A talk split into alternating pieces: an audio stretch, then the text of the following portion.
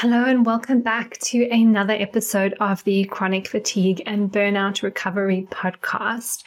In this inflammation today, we're going to be touching on the concept of neuroinflammation.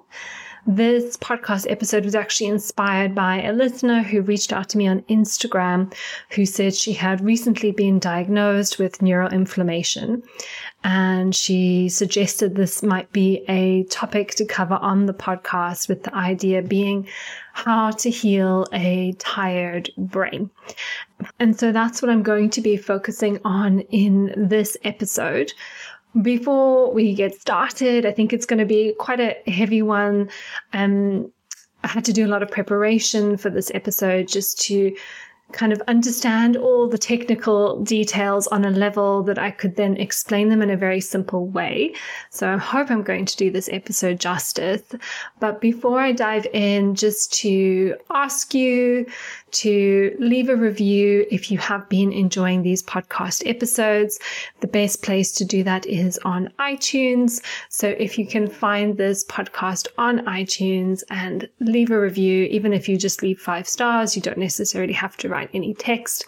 I would really appreciate that because it just helps improve the rankings of the podcast, which means that more people get to find this information. So if you appreciate and value the information I have been sharing, I would really appreciate if you could do that for me. So that's all I wanted to say as we get started. So let's dive into talking about neuroinflammation. And I'll preframe here by saying that my understanding of neuroinflammation is shaped by my training in psychoneuroimmunology.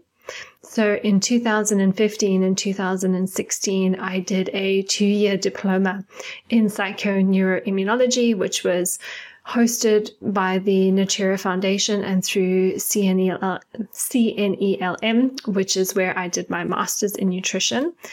The course was absolutely brilliant. One of the main lecturers on the course was a man called Leo Pruimboom, who I would say he's in my top five favorite brains of all time. Just the most incredible man with the most incredible amount of knowledge. And I can only hope that this episode is going to do his teachings a little tiny bit of justice because he really knows this stuff inside out. And um, I can only hope to convey maybe a small part of it to you. So, as we're looking at this concept of neuroinflammation, I'm going to draw on something that I've spoken about in the podcast before, which is this idea of the immune system and how it works. So I'm pretty sure I've used this analogy perhaps in the cell danger response episode that we all know what it feels like to be unwell. We all know what it feels like to have a flu or a viral infection or a really bad cold or just something that is an acute illness. And when we experience an acute illness, how do we feel? Well, we feel tired. We feel foggy in the brain. We have no energy in our muscles or metabolic system. Even just walking up a flight of stairs would have us feeling very achy and breathless and exhausted. We probably feel very low in mood, socially withdrawn. We don't have motivation to go out, to see people, to socialize.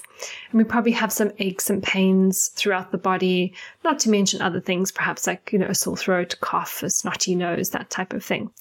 And when we experience these sickness symptoms or these flu like symptoms, they are not the virus, or the virus isn't causing those symptoms directly, but rather this is a reflection of the changes that are happening in the body acutely so that you can prioritize energy towards your immune system which means if we're prioritizing energy towards the immune system, we can't necessarily prioritize energy towards the brain. And therefore, there are changes that happen acutely when we experience an illness or infection that changes the energy distribution in the body. And therefore, we experience some of these cognitive symptoms. Now, obviously, this is a acute situation. So we have a very, very large or magnified energy change. As an example, it takes about 500 grams of glucose, which is 2,000 calories per day for the immune system to deal with some sort of sepsis, some sort of major, major infection. So that's 2000 calories a day. That's about how much the average person may eat a day. And remember that your body still has to do other functions as well given that for most of us, our resting metabolic rate is probably between 1200 and 1400 calories. We've got our resting metabolic rate, and then we've got an increase in our metabolic rate due to some sort of infection. We'll very easily burn through a load of energy very, very fast, which is why we need to shut down certain other body systems so that we can prioritize the immune system. And in contrast, and I think I may have shared this statistic before on this podcast, is professional chess players burn between 6,000 and 7,000 calories a day through their cognitive function, which just goes to show when the brain is working very hard, it can consume a large amount of calories. And that's why we can't have optimal brain function and optimal immune function happening at the same time. Of course, if the immune system didn't need to be active, the immune system in an inactive state only burns about 85 calories a day. So that's basically nine grams of fat. It uses nine grams of fat at rest compared to 500 grams of sugar when it's active. But that means it's not in competition with the brain when it's inactive. So we can have an optimal immune function when the immune system doesn't need to be active and healthy brain function. But we can't have optimal brain function and some sort of immune, active immune response happening in the body at the same time. One needs to dominate over the other. And in the case of the concept of neuroinflammation, which is what we're talking about today, neuroinflammation is a consequence of the changes that happen in the body when the immune system needs to dominate over the brain. Essentially, we cannot have a chronic disease without neuroinflammation. And neuroinflammation is the underlying mechanism behind disease. So when this person reached out to me on Instagram and they said, I've been diagnosed with neuroinflammation. I think sometimes if you're somebody who doesn't understand this, that might be quite a shocking thing to hear because we know that large amounts of neuroinflammation can be associated with aging, with traumatic brain injury, and with neurodegenerative disease. But it's also important to understand that neuroinflammation is probably something that is affecting anyone with a chronic illness to a varying degree. And therefore, you know, we might think here, well, what do we go in to do to support the neuroinflammation specifically? And I really want to encourage through what I'll teach in the rest of this podcast to think about the bigger picture. What I'm going to be offering is a model for looking at neuroinflammation and then how do we support, as this person expressed, a tired brain, how do we support our body to come back to better health? So actually, neuroinflammation in the right dose can be beneficial. Neuroinflammation can help the brain to communicate with the immune system. Neuroinflammation may play a role in development, memory, and learning potential. Neuroinflammation may support injury induced remodeling of the brain. And it may also precondition the immune system so the immune system, immune system can respond better. And so here, what's really important to understand is that neuroinflammation in the short term or in the right dosage can actually be helpful and beneficial. But neuroinflammation, which is chronic and ongoing, can be what drives aging and neurodegenerative disease. And ultimately, what we're looking at when we're looking at this concept of neuroinflammation is the dominance of the immune system over the brain, which means we've lost dominance of the brain over the rest of the body, over the immune system and over the metabolic system and the reproductive system and all the other systems. And it's also dominance of the immune system over the metabolic system, which means that one of the way we can support the body to restore a better balance is looking at how we work with the metabolic system and how we overcome the immune system's control of the metabolic system.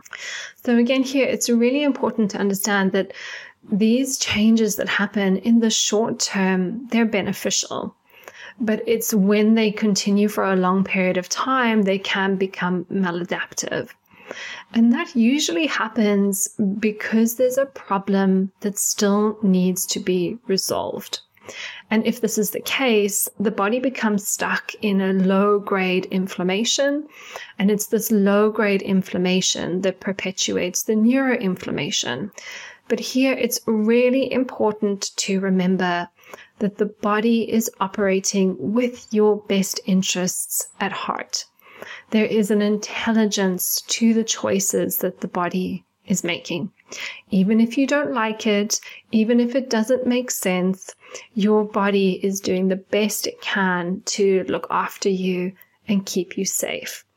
So, what is the benefit? I'm sure it probably feels like there is no benefit to having this chronic low grade neuroinflammation in your body.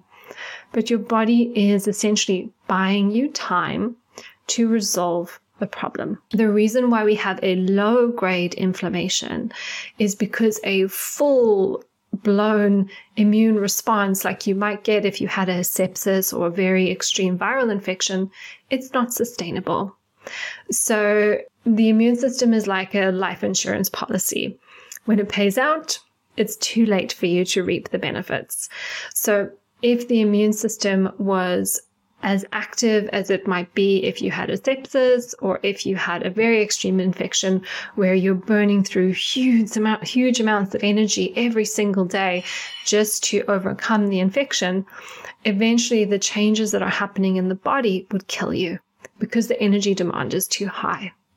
So the body, after 42 days, will revert to a low grade inflammation because it's keeping the danger at bay, but it's not necessarily able to fully resolve the danger. But by keeping it at bay, it buys you time to find a solution to the problem. And essentially, a low grade inflammation means that something hasn't been solved. And that could be something physical. So I've shared a little bit about my journey with my experience with mold illness. That was something that was very physical, that was in my body, that needed to be dealt with. It was an infection that needed to be addressed. But it could also be something emotional, a trauma, or a dysregulation of the nervous system, or it could be something psychological or mental. And until the problem is solved, the low grade inflammation will sustain. And that's part of healing. Is part of healing is for us to work out what are the problems that need to be solved and helping our body find a relative sense of safety so that our biochemistry can return back to normal and back to what's optimal.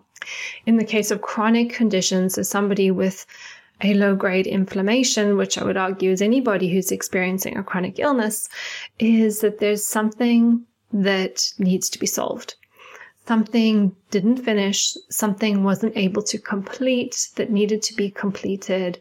And that could be the resolution or completion of an infection, or that could be related to a traumatic event, or that could be related to ongoing toxin exposure, or an ongoing mindset or mental attitude that is continuing to generate stress in one's life. So, here, as we move into this kind of understanding of something that needs to be completed, let's look a little bit more at what is in an acute scenario, how this mechanism begins to impact the brain and impact the neuroinflammation. So, this is going to get a little bit technical. So, when we're looking at this idea of hypothalamic inflammation, we have different cells in the brain that are located either side of the blood brain barrier. So, the blood brain barrier is the barrier between the bloodstream and the brain, and it's composed of many cells. And it's a structural and a functional protective roadblock, should we say, to prevent microorganisms like bacteria, yeast, fungi, viruses, parasites, etc., toxins that may be circulating in the bloodstream. It prevents them from crossing through into the brain because the brain is our most important organ. We need to protect it and keep it safe. So we have the blood brain barrier in place that protects the brain. And in an acute inflammatory event, the body may initiate a peripheral inflammation. So you eat some bad food, you get a bug in your gut, you're going to have a translocation of immune molecules to your gut to deal with the infection. Or say, for example, you are running around barefoot and you cut yourself and the wound gets infected.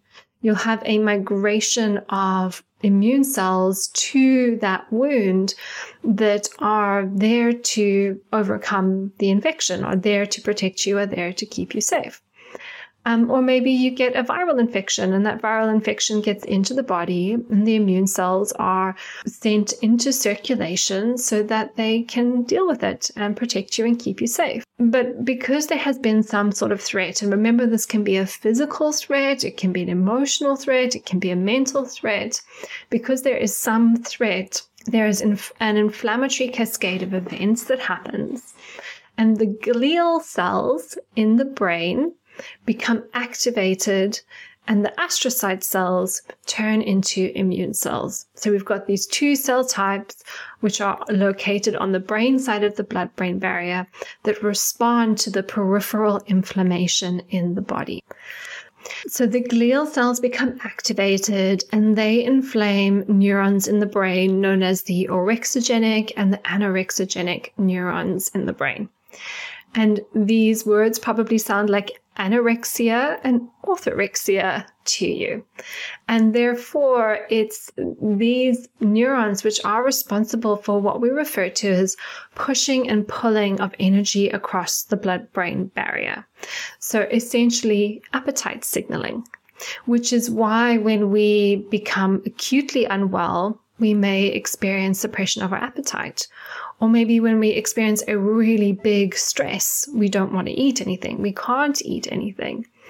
And one of the reasons for this is because we don't want to be sending loads of energy across the blood brain barrier to the brain when the immune system needs it. So whether you are sick with a virus and you don't want to eat anything, or whether you are experiencing a really, really big stress and you don't want to eat anything, it's because your body a, probably doesn't want to put you at risk of exposure to anything else that may be coming into the body through food. So it's saying, well, let's just not eat because if we eat something that brings in some more bacteria, that's going to be more for us to deal with right now. So we don't want to eat.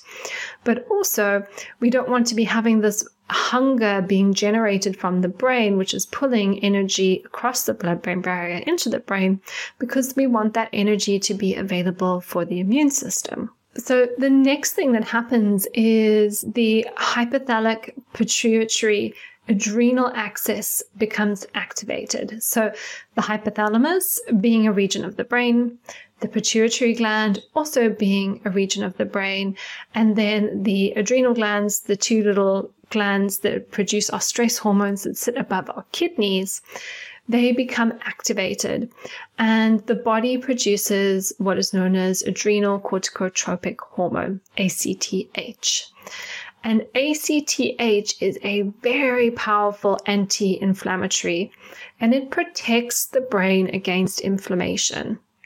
So we've got the glial cells becoming activated. They're causing some inflammation of these orthorexigenic and the anorexigenic um, neurons in the brain. And then the brain is responding to this inflammation by activating the HPA axis. We're producing this powerful anti inflammatory ACTH. And um, this also means that we're producing ACTH. We're going to the adrenal glands. The production of cortisol is being stimulated. And these two very powerful anti inflammatories switches off the immune system in the periphery. So, in the outside of the brain, in the periphery of the body, if we're able to turn off the immune system, so we have these powerful anti inflammatories being produced, the ACTH and the cortisol, and these are able to potentially turn off the immune response in the periphery, and the brain receives the signal that the body is safe now and things can return to normal. So, in this scenario, the inflammation of the hypothalamus is a trigger for the anti inflammatory response, which protects the brain from damage. And this response happens both to infection or psychological stress. Once the inflammation resolves, stem cells in the brain repair the hypothalamus and it becomes even stronger than before. Which means that what we can hear here is that short term acute stresses, what we would often refer, to as hormetic stresses, have the ability to strengthen the brain, to strengthen the hypothalamus, to make us more resilient and better able to overcome stress and challenges. Which is one of the reasons why certain stresses like heat stress, cold stress, fasting or hunger stress, thirst, hypoxia, which is oxygen deprivation, infections, and exercise can all be beneficial for health and the immune system. And we really want to be thinking about how we include these as part of our healing protocol. However, these are dose dependent stresses. So our hormetic stresses create a small amount of inflammation in the brain, which then has an anti inflammatory effect in the rest of the body. So we're adding a stress, for example, heat stress, cold stress, hunger stress, exercise. It's creating a little bit of inflammation in the brain, enough to stimulate that HPA axis so that we can produce the powerful anti inflammatories, and then we can have an anti inflammatory effect on the body. So then you might be asking, well, if I have neuroinflammation and I have a chronic disease, can I just use heat stress, cold stress, hunger, exercise to feel better? And the answer is yes. You can include these as part of your healing regime, but the dose has to be correct. And there isn't a one size fits all. The dose for me may be different to the dose for you. And if you have other challenges going on in the body, sometimes we need to address other challenges first before we can be more tolerant of these hormetic stresses. So, the example I've given so far is explaining what happens in an acute situation. And here you can probably have gathered that the short term neuroinflammation was beneficial in the resolution of the immune response. It helped something to complete. But what happens if the immune system is not able to resolve the issue? What happens is that inflammation in the brain may be ongoing to continue to drive the attempt to manage inflammation in the body. And this is where we can get this chronic low grade neuroinflammation, which may be contributing to neurodegeneration, aging, and um, essentially cognitive symptoms like brain fog, headaches, fatigue, etc. At the same time, changes are happening in the system as a whole to perpetuate the inflammation.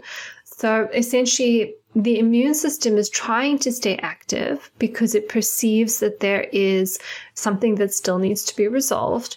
But as a consequence of that active peripheral inflammation, we're also experiencing active neuroinflammation. And as a consequence, instead of having an acute adaptive inflammation in the brain, the inflammation becomes chronic and maladaptive. And so this is where we have to think about what does the body need to break the cycle? And essentially, the immune system is going to remain active as long as it believes there's something that needs resolving. And remember, that could be a mental stress, it could be a physical stress, or it could be an emotional stress. And in my experience working with different clients with different fatigue conditions, it's either a combination of a physical and an emotional mental stress, or for some people, just the emotional mental component is enough to produce a positive outcome. But how we decide what's appropriate for which person really depends on taking a health history, running tests, d- digging into possible root causes, and moving forward from that place. But what I'd like to touch on now, very briefly, is how does the immune system sustain its activation? So, from the moment the immune system turns on in a healthy system, the brain is already getting ready to turn it back off. But if the threat isn't able to be resolved, the immune system has to keep on re energizing itself so that it can stay active. And one of the ways it does that is by changing metabolism. So I mentioned at the beginning of this podcast that the immune system at rest only needs 85 calories a day and it runs on fat. So it only needs about nine grams of fat a day to sustain itself. But when it's active, it can use up to, in the case of sepsis, 500 grams of glucose a day. That's 2000 calories. So, in order for the immune system to stay active in a low grade way, it needs to continue to have a supply of glucose. Essentially, it needs to increase glycolysis, sugar burning, and decrease our mitochondrial fat burning. And these changes that the immune system creates keep it active and keep it able to grow, but there may be a downside in terms of how then that's impacting you and your body. So, one of the things we can do is we can make glucose, we can make sugar from protein. And that's the process called gluconeogenesis. So we can break down proteins to make sure that we have enough sugar. And there are obviously many different types of amino acids in the body, but in psychoneuroimmunology, the theory is that the types of amino acids we choose to break down to form glucose inform the disease. So the immune system picks a strategy. And for example, if it decides to use tryptophan, which is the amino acid we use to make melatonin and serotonin, then the disease may manifest as diseases of tryptophan imbalance. So, for example, depression, which is associated with low serotonin, or pain syndromes and things like fibromyalgia. Obviously, there are different amino acids which may be associated with different conditions, but I think the tryptophan one is probably most relevant to this kind of chronic disease, chronic fatigue, fibromyalgia, burnout type of population. Our immune system can't use fat cells, so we have to essentially an active immune system can't use fat for energy and the immune system is dominating over the metabolic system. So we essentially take fats and we store them in fat cells. And those fat cells, especially around the abdomen, begin to grow. And especially if someone gains weight, they begin to push on each other. And just that growth and pushing on each other further increases the inflammatory cytokine production and it further increases the inflammatory environment. And that's just another way in which the immune system reactivates itself. And so, another thing that the immune system does to support its own energizing and activation is to down regulate glucose transporters on organs and this includes the brain. So essentially, what this means is that there's a loss of brain pull, which is essentially the ability of the brain to pull energy across the blood brain barrier, because it would do that using GLUT1 receptors. And if the GLUT1 receptors are now down regulated due to the inflammatory environment of the body, less energy is able to get to the brain, and hence the cognitive fatigue headaches, foggy brain, you know, in air quotes, a tired brain. A tired brain is a brain with low GLUT1 receptors because there is neuroinflammation, but also a low grade inflammation in the body. Additionally, we also have glucose dependent organs. And so if these organs can't get the glucose, they may start to shrink. And the immune system will use the proteins from the shrinking organs to make more glucose. And we may see sort of waste, wasting across specific organs may also manifest in certain types of disease states. So, all of these changes are, they sound horrific, but they are actually all happening for you. Because the only other option the body has is to create a massive immune response and probably kill you very quickly, or to not respond at all, and then the infection or the threat would potentially kill you. But instead, what it's doing is it's holding the threat at bay through creating these changes of low grade inflammation so that you can work out what you need to do to solve the problem. So, how do we solve the problem? Well, that is probably the entire journey of healing from a chronic illness. For the most part, it is many different things. And that could be some physical things that need to be addressed. It could be some mental or emotional things that need to be addressed. But usually when we're thinking about chronic illness, it's not one magical thing that needs to happen.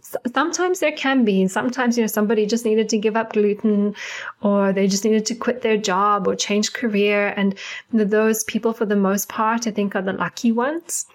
But very often there's a series of different changes that have to happen on a mental, emotional, and physical level, which can help the body feel safe again. So, if we're kind of looking at this in the context of a bigger framework, what we really want to do is we want to create resolution for the peripheral inflammation so that the body can understand that it's safe enough and we don't have to sustain the neuroinflammation.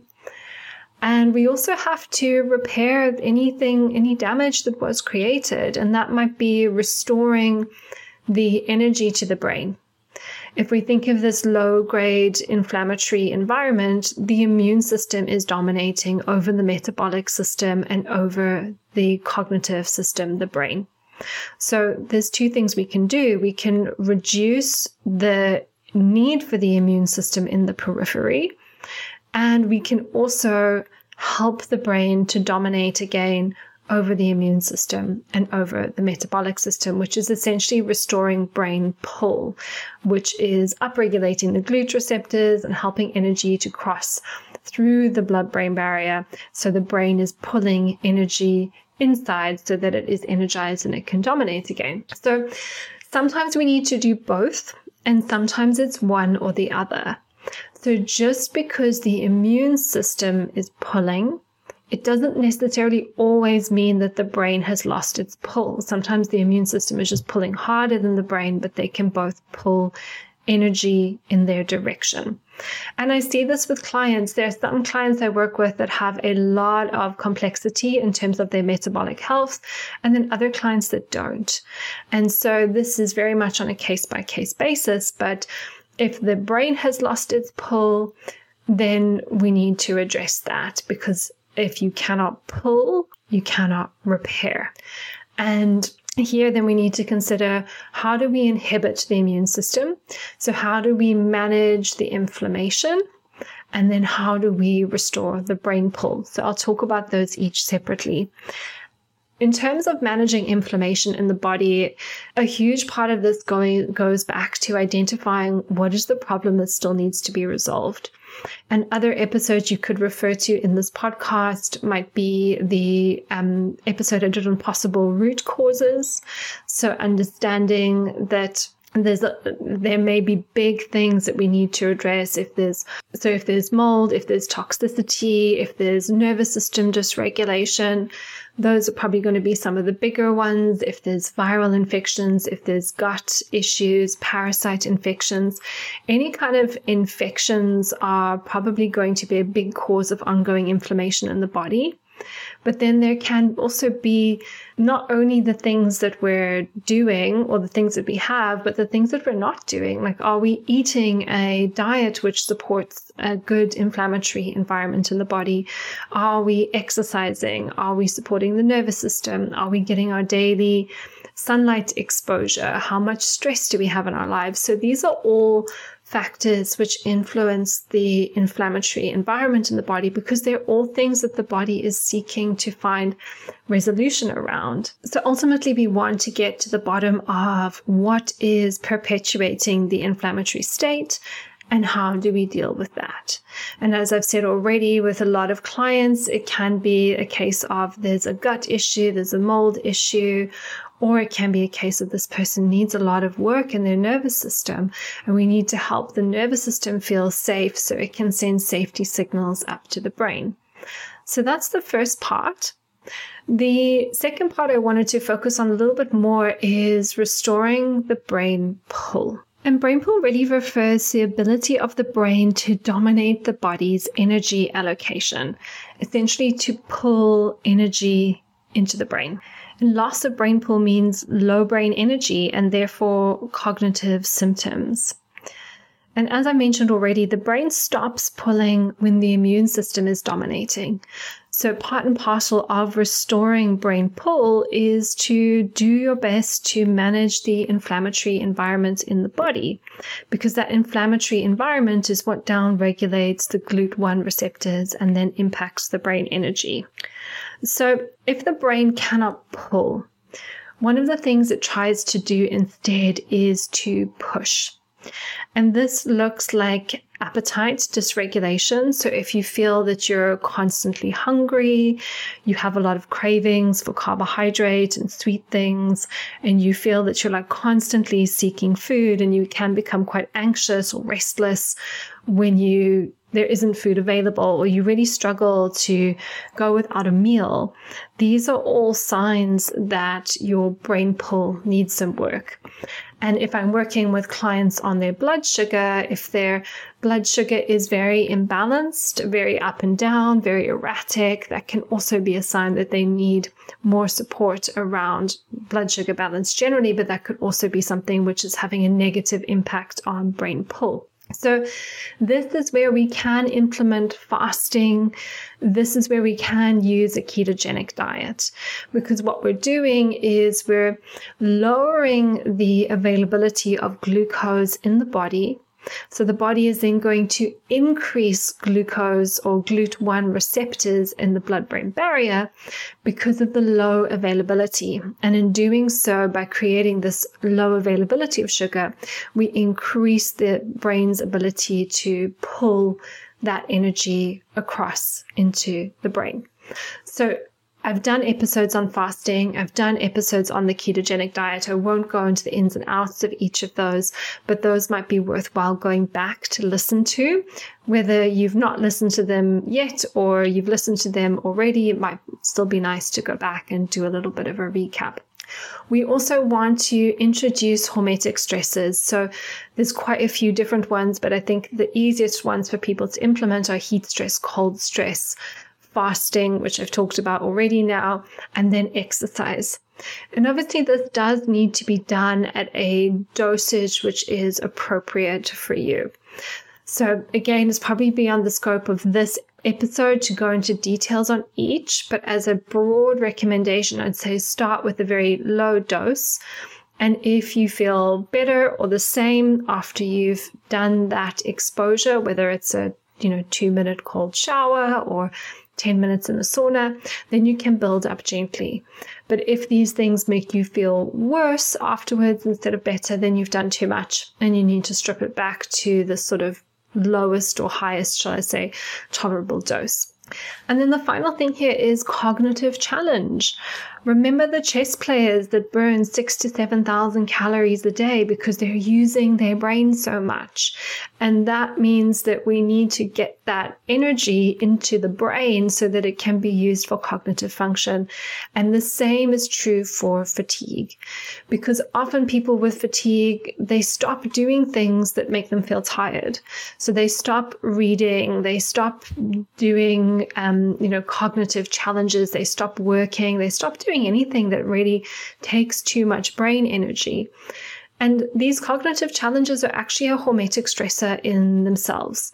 So we want to make sure that we're over time expanding our capacity for cognitive challenge, whether that is reading, whether that is doing things that involve mental arithmetic, you know, stop using the calculator on your phone, see if you can work things out mentally or with a paper and pen in your head.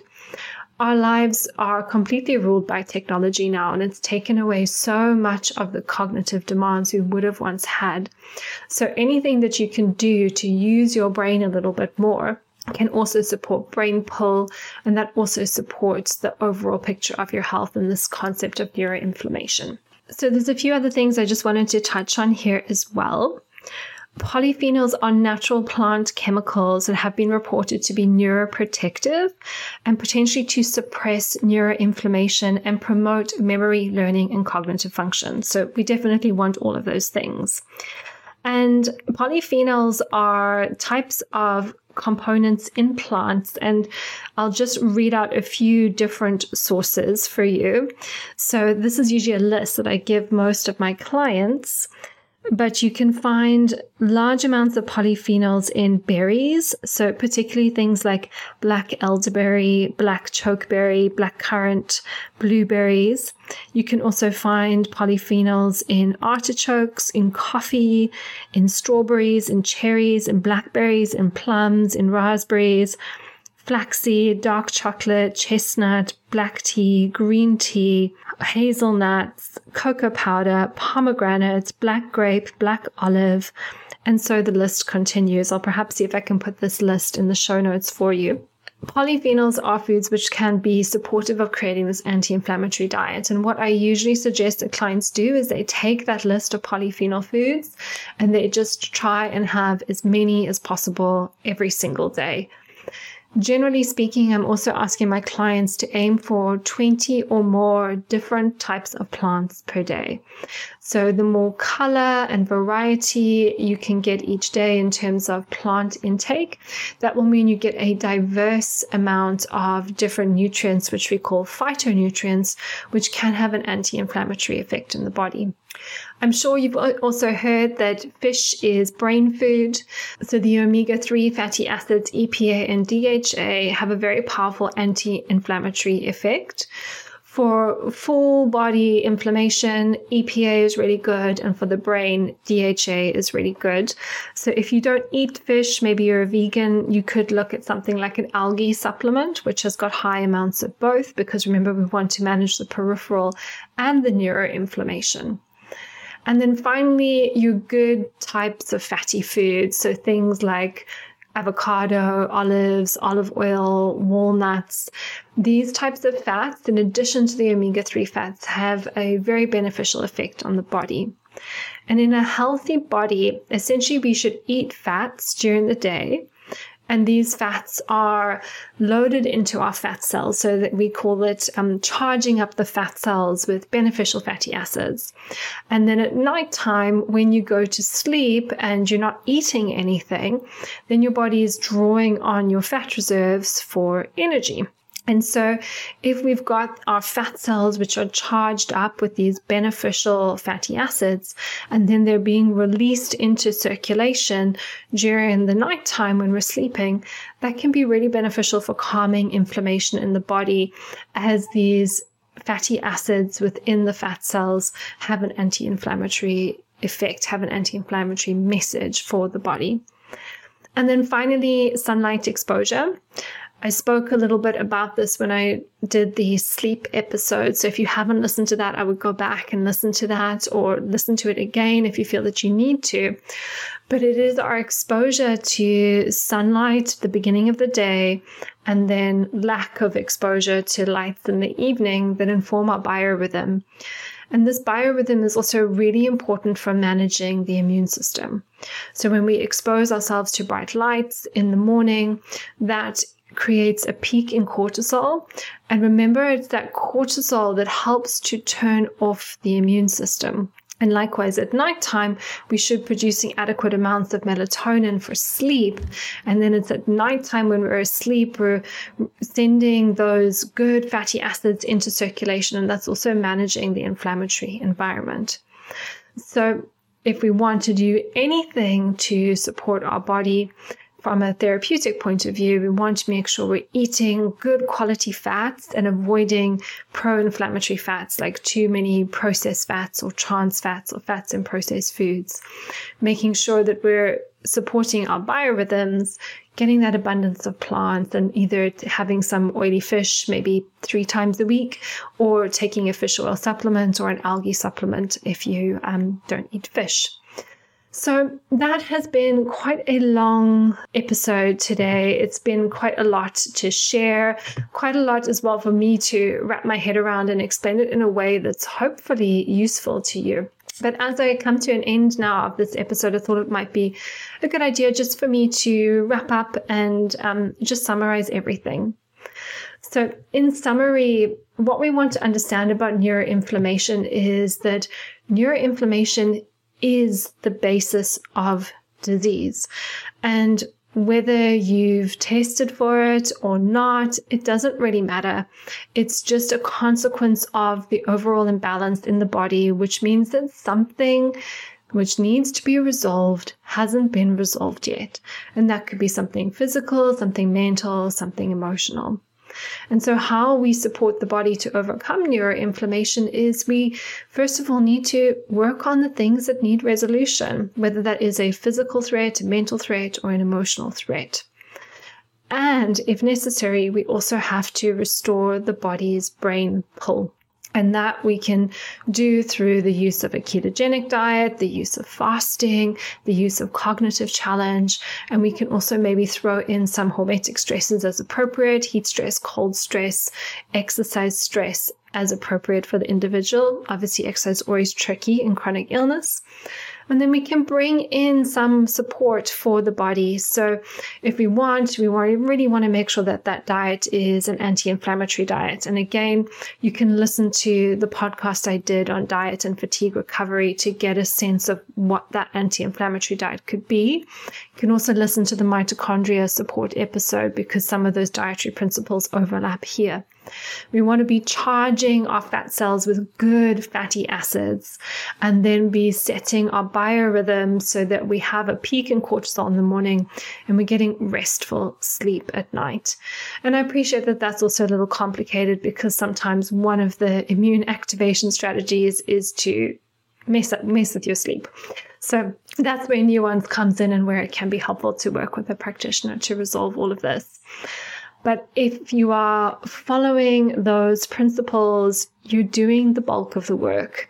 And if things are not resolving, if you're still not feeling as well as what you could feel, I think that's where it can be really helpful to work with a practitioner like myself or someone similarly qualified who can help to reveal your blind spots, things that you could tweak, fine tune um, to get the next leg up in your journey.